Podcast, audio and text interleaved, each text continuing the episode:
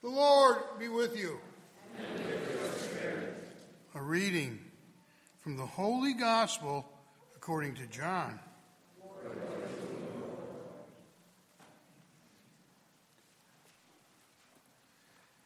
Now a man was ill, Lazarus from Bethany, the village of Mary and her sister Martha.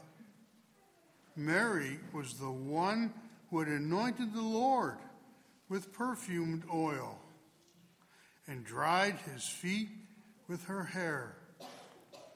It was her brother Lazarus who was ill. So the sisters sent word to Jesus, saying, Master, the one you love is ill.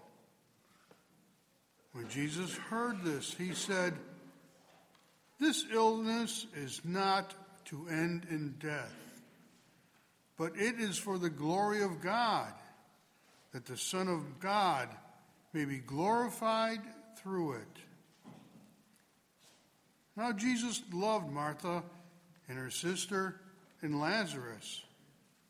So when he heard that he was ill, he remained for two days in the place where he was.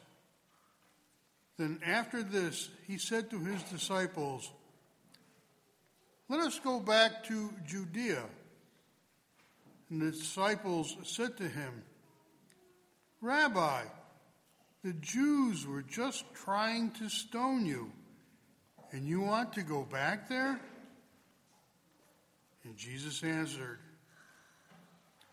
Are there not twelve hours in a day?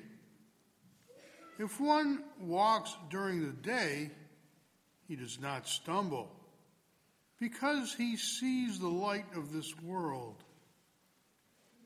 But if one walks at night, he stumbles, because the light is not in him.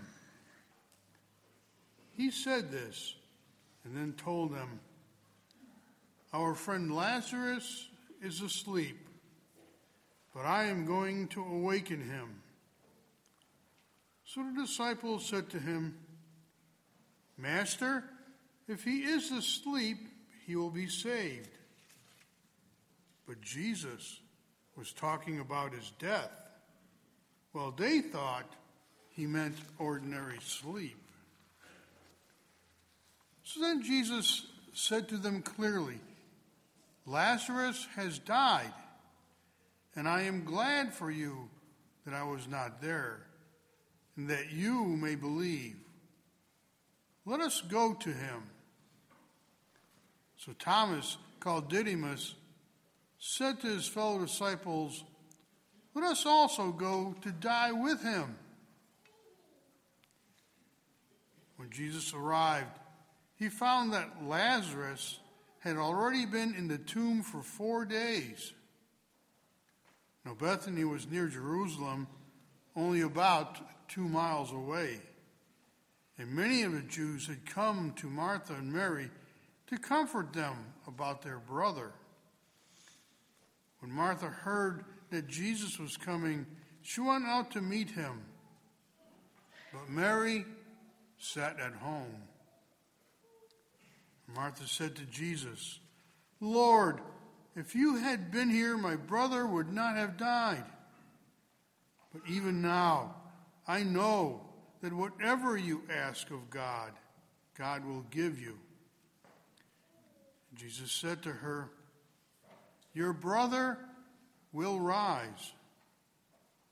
And Martha said to him, I know he will rise in the resurrection on the last day.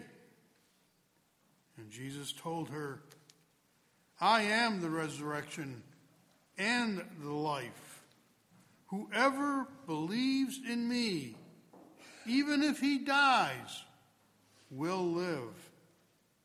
And everyone who lives and believes in me will never die.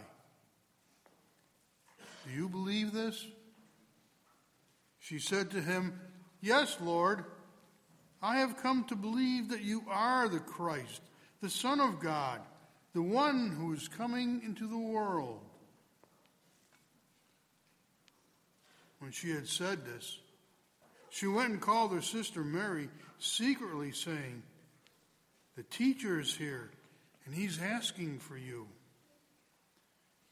As soon as she heard this, she rose quickly and went to him. For Jesus had not yet come into the village, but was still where Martha had met him. So when the Jews who were with her in the house, comforting her, saw Mary get up quickly and go out, they followed her, presuming that she was going to the tomb to weep there.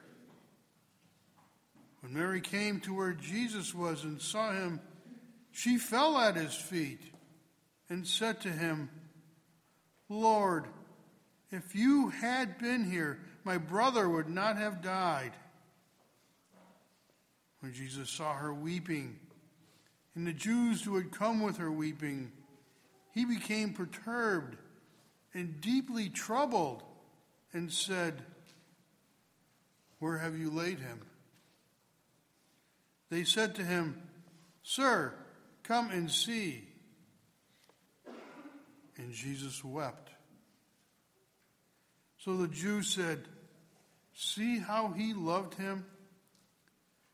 But some of them said, Could not the one who opened the eyes of the blind man have done something so that this man would not have died? So Jesus, perturbed, again came to the tomb. It was a cave, and a stone lay across it.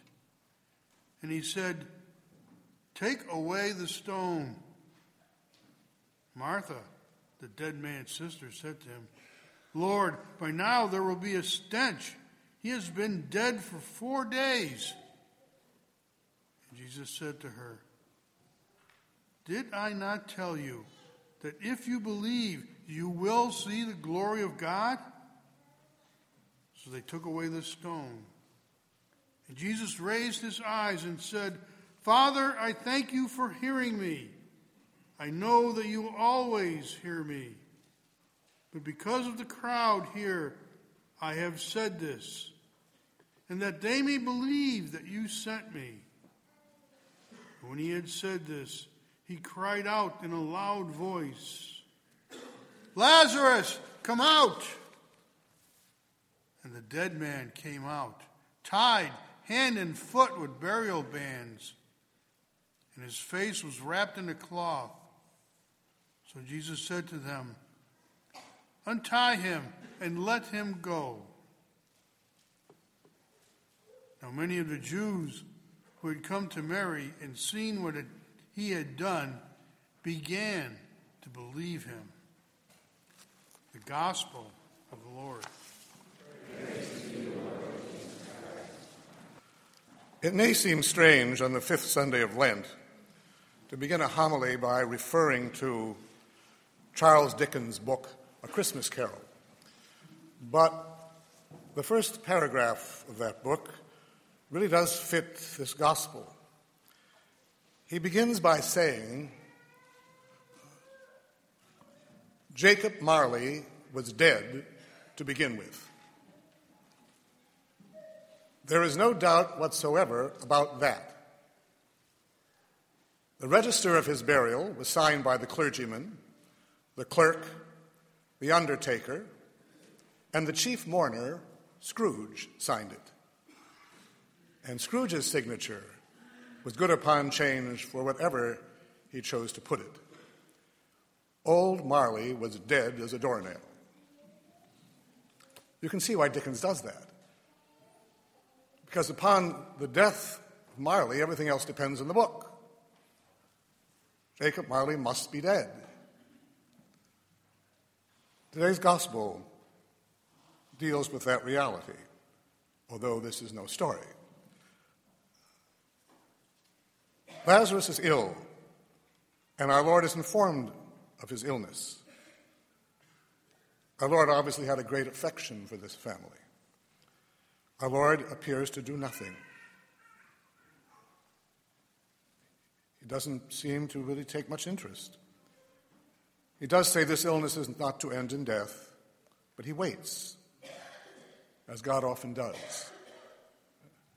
He seems to be distant. And then, after this time, he says, Let us go back to Judea. Our Lord has waited. He knows that Lazarus is dead. The disciples are concerned because the Jews are trying to kill him. Uh, but our Lord brushes that aside. He says, Our friend Lazarus is asleep. They don't understand what he means, and he has to be very direct with them.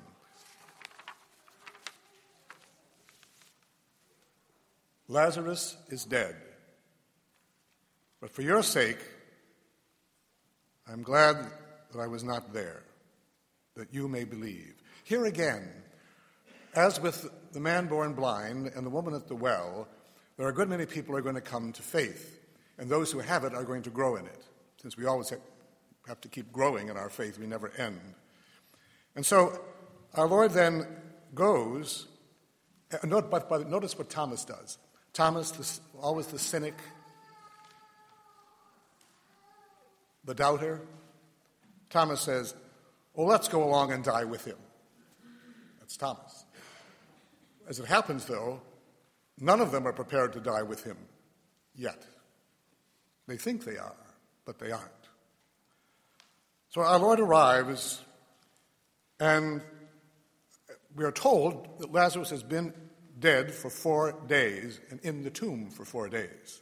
He is certainly dead. And Martha comes and she greets him, but notice how she greets him.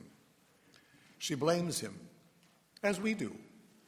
She blames the Lord for the death of her brother. Lord, if you had been here, notice, guilt trip, my brother would not have died.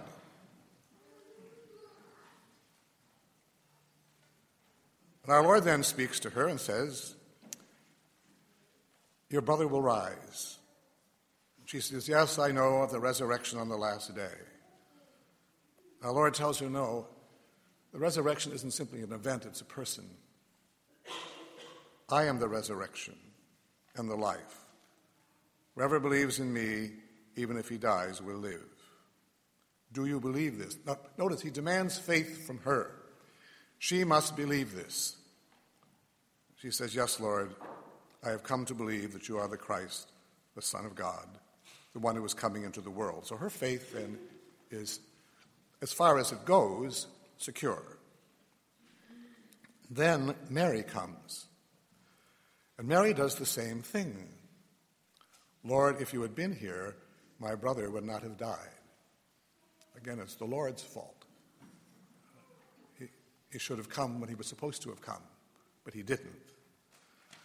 Now, our Lord then becomes perturbed and deeply troubled, as he will in the agony in the garden. That seems strange, doesn't it? he knows what he's going to do. Why is he perturbed and troubled? But even more than that, we are told that Jesus wept. There are only three occasions in the Gospels when we are told that our Lord wept uh, once over a civilization, once over sin, and now. But why is he weeping? Again, he knows what he's going to do. Because he's coming face to face in death with evil, with the demonic, and with the cross, and all human sin. Our Lord weeps at seeing what's, what in fact has come into the world and that for which he must suffer and die. And of course, seeing him weep they say, see how he loved him. But others say, again, could not the one who opened the eyes of the blind man have done something so that this man would not have died? They still won't put their faith in him completely. Our Lord comes to the tomb and tells them to take away the, st- the stone. And once again, Martha doesn't understand. She said, Lord, it's been four days, there will be a stench. Again, no doubt about the death of Lazarus. And our Lord tells her, Did I not tell you that if you believe, you will see the glory of God? he then addresses the Father. He's going to do the action on his own power as God, but he addresses God the Father for the sake of the disciples.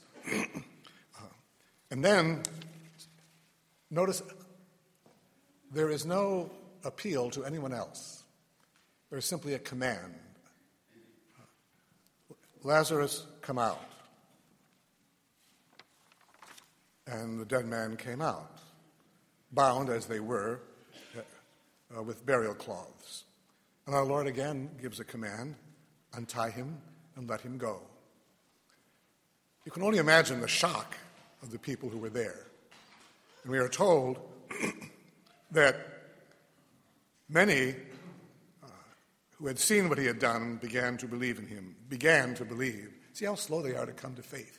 They simply don't want to accept this.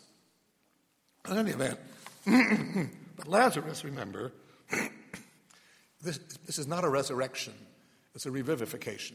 Lazarus will die again. He will die a natural death. But Lazarus becomes a symbol of the resurrection that is yet to come, and in which our Lord then will complete uh, his paschal mystery. You and I have come to faith. That's why we are here. We've come because we believe. We believe that Jesus Christ has conquered sin and has conquered death, and has done it through the power of the cross. And that power, of course, remains in its reality in the power of the Eucharist. The Eucharist is the victory. Uh, the Eucharist makes present for us the reality of that victory. So, um, we come then today to rejoice in what God has done. Remember, our Lord now is very close to his passion. And the more that he does, the more visible he becomes, the more powerful his signs, the more he is rejected and the more they want to kill him. And so it will be until the end of time. Uh, there are people who simply will not believe, but you and I do. And it's in that faith that we are able to come here today, as I said. And it is in the Eucharist that we are able to enter into the mystery that is only glimpsed in this gospel. Let us pray. Almighty Father, we come before you as the people redeemed by the blood of your Son and trusting in your mercy. For the church throughout the world, her members will always be visible signs of the life that our Lord has come to bring, especially the church suffering and the church in our own country. We pray to the Lord.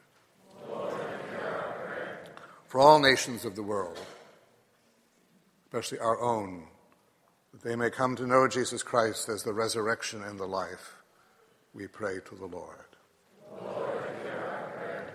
for all those who are sick and suffering, for those who are dying, that they may realize that they are visible signs of God's love. For those who are greatly tempted, for those who have lost their faith, we pray to the Lord. Lord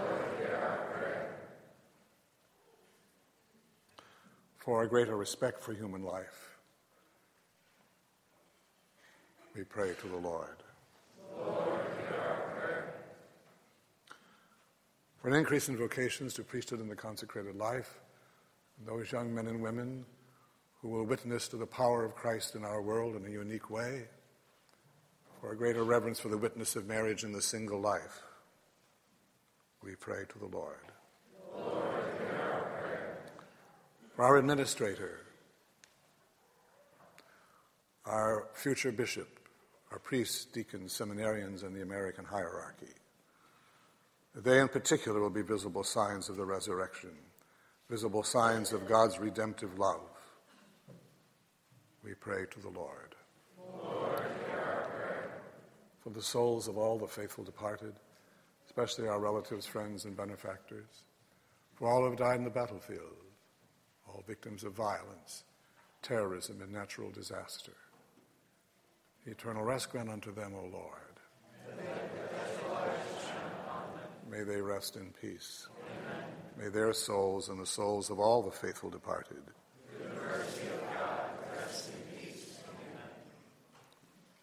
And for all of us here, that our lives will reflect the resurrection that we receive, that we may be two visible signs of the Lord's redemptive love, visible signs of life.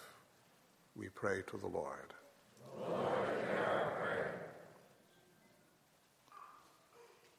We now join our prayers to those of the Mother of Sorrows as we sing.